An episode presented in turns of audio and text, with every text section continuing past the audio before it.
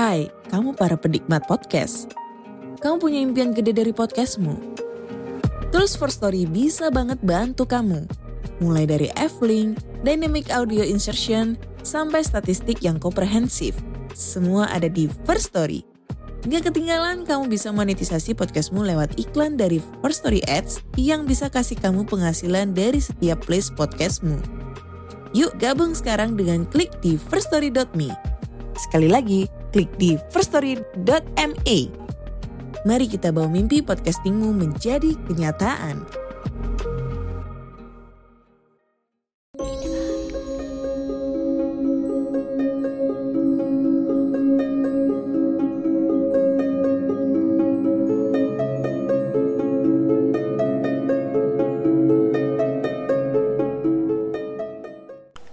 Selamat datang dan selamat malam teman-teman Kembali lagi saya Denny, narator dari Rumah Horor Indonesia. Menjumpai kalian untuk membacakan sebuah cerita horor di malam hari ini. Terima kasih buat kalian yang sudah subscribe, like, share, komen Bahkan dislike juga nggak apa-apa. Dan buat kalian yang ngedengerin kita di podcast Rumah Horor Indonesia di Spotify. Malam hari ini saya akan membawakan sebuah cerita dengan judul Misteri Hantu Pabrik Gula Langsung saja kita ke ceritanya. Tersebutlah salah satu kota di Jawa Tengah, yakni Brebes. Kota yang terletak di semenanjung pantai utara Jawa ini menyimpan banyak sekali tatanan keindahan alam. Di samping juga misteri akan dunia-dunia di luar tapal batas nalar manusia. Tidak dapat dipungkiri lagi bahwa dunia makhluk astral itu memang ada seperti kisah nyata yang terjadi di sebuah pabrik gula di sekitar wilayah kota Brebes ini. Kejadian ini dialami oleh dua orang kakak beradik yang tentunya mengundang rasa penasaran, sekaligus membuat bulu kuduk berdiri mendengarnya. Kisah ini bermula pada akhir tahun 2010. Saat itu ada keluarga pindahan baru dari Surabaya yang berencana menetap di wilayah sekitar pabrik mereka telah membeli rumah yang letaknya persis di belakang pabrik gula tersebut. Keluarga tersebut mempunyai anak-anak yang bernama Andi dan Dodi. Mereka sepasang anak kembar yang baru masuk SMP. Berselang dua hari dari hari kepindahan keluarga tersebut, Andi dan Dodi bermaksud mengenali lingkungan barunya dengan sekedar melihat-lihat pabrik tua yang tidak pernah mereka jumpai sebelumnya di Surabaya. Langkah kaki-kaki mereka begitu riang memasuki pabrik tuanan usang tersebut. Dot, pabrik ini jelek sekali ya, kumam Andi kepada adiknya Dodi. Iya kak, pabrik ini terlihat sangat tua dan tidak terawat. Pasti sering digunakan sebagai tempat mesum nih kalau malam, saud Dodi lantang. Mereka berdua lalu masuk lebih dalam lagi ke dalam pabrik gula itu sampai di suatu tempat di mana terdapat mesin-mesin pengangkut pabrik. Tiba-tiba terdengar suara kubrak. Seketika mereka terkejut. Suara apa itu kak? Tanya Dodi. Tidak tahu dot. Mungkin suara angin aja. Jawab Andi. Setelah beberapa saat, mereka kembali melanjutkan perjalanan hingga sampailah ke ruangan karyawan pabrik yang di situ terdapat cermin yang berukuran lumayan besar. Namun Andi tanpa aba-aba langsung berlari ke arah cermin tersebut untuk menata rambutnya. Kamu harusnya meniru gaya rambut terbaru kakak nih Dot, seloroh Andi. Sedang asik-asiknya menata rambut, Andi tidak sengaja mengarahkan pandangannya ke sang adik melalui cermin. Namun betapa terkejutnya ia. Loh, Siapa itu yang ada di belakang Dodi? Kumam Andi dalam hati. Ia melihat makhluk tinggi besar, hitam, dan berbulu, persis sedang berdiri di belakang adiknya.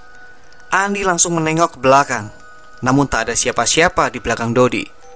Tubuh Andi mulai gemetar mengetahui ada yang aneh dengan pabrik ini. Dot, eh cepat kita pergi dari sini, perintah Andi. Emang kenapa kak? Tanya Dodi yang keheranan. Ayo cepat, Ucap Andi sambil menarik tangan Dodi.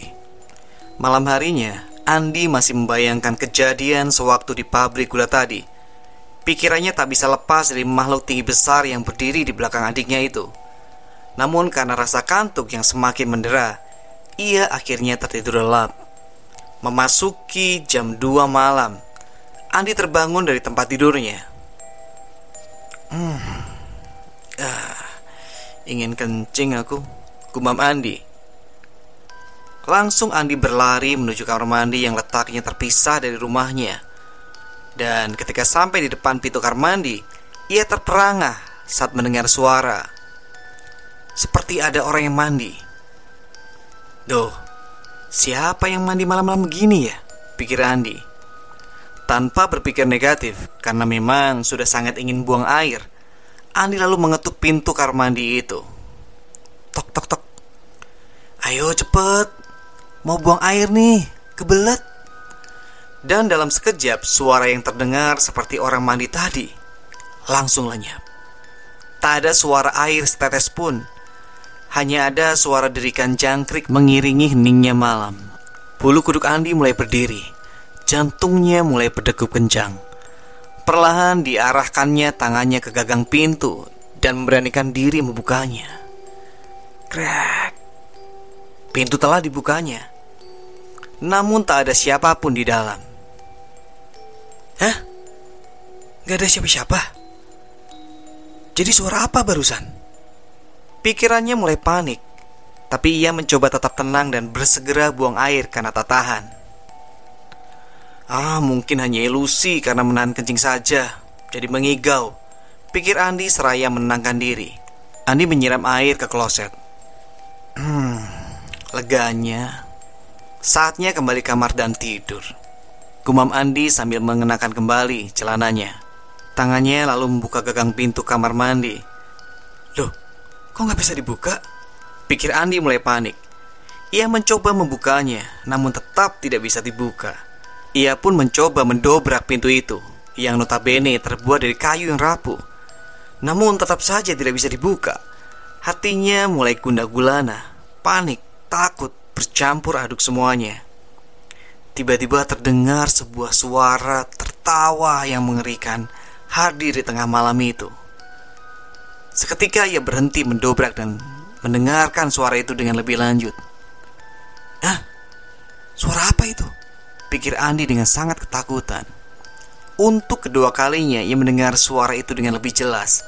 Jelas itu sudah tertawa yang aneh dan mengerikan. Andi menolehkan pandangannya menuju ke atas. Untuk informasi aja ya, kamar mandinya memang tidak ada atapnya. Dan Andi melihat sesosok wanita berbaju putih terbang melayang. Rambutnya panjang berantakan, wajahnya merah dengan darah bercucuran. Wanita itu terbang mendekat ke arah kamar mandi. Andi begitu ketakutan. Keringat dingin mulai bercucuran keluar. Air matanya pun mengalir deras. Namun anehnya, ia tidak dapat berucap sepatah kata pun. Bibirnya seolah terkunci. Wanita itu duduk di atas tembok kamar mandi. Kembali terdengar suara ketawa yang mengerikan. Darah segar mengalir dari wajah wanita itu, bercucuran ke wajah dan tubuh Andi. Seketika Andi berteriak ketakutan dan meminta tolong.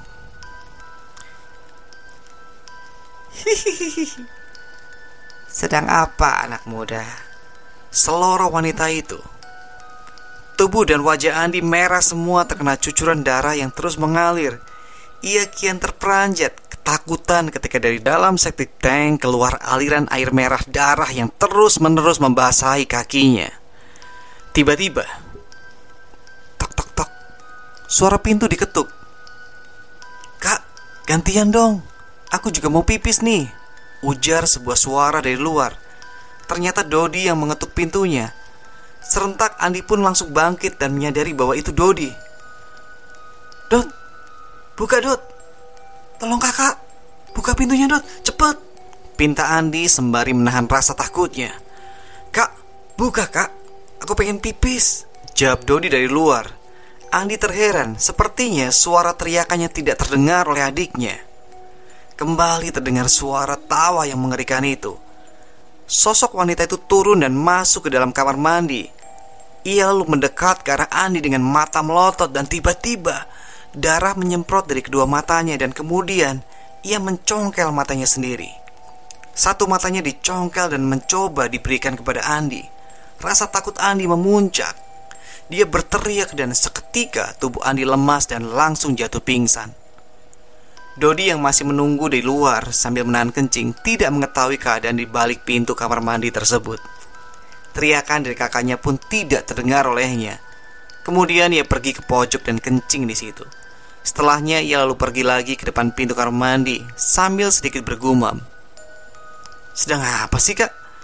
Saking asiknya aku ketok-ketok pintunya tidak dibuka juga. Dasar si kakak ini. Dodi tidak mengetahui apa yang sebenarnya terjadi.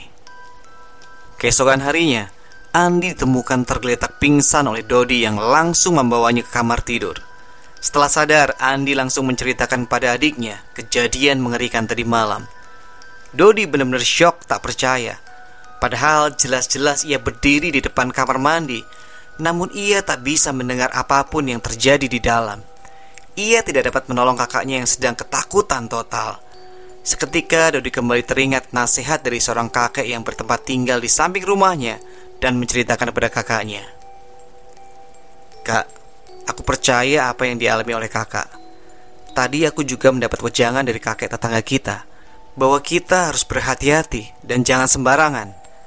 Karena di sini memang angker, Kak. Di lokasi pabrik gula ini memang mengerikan.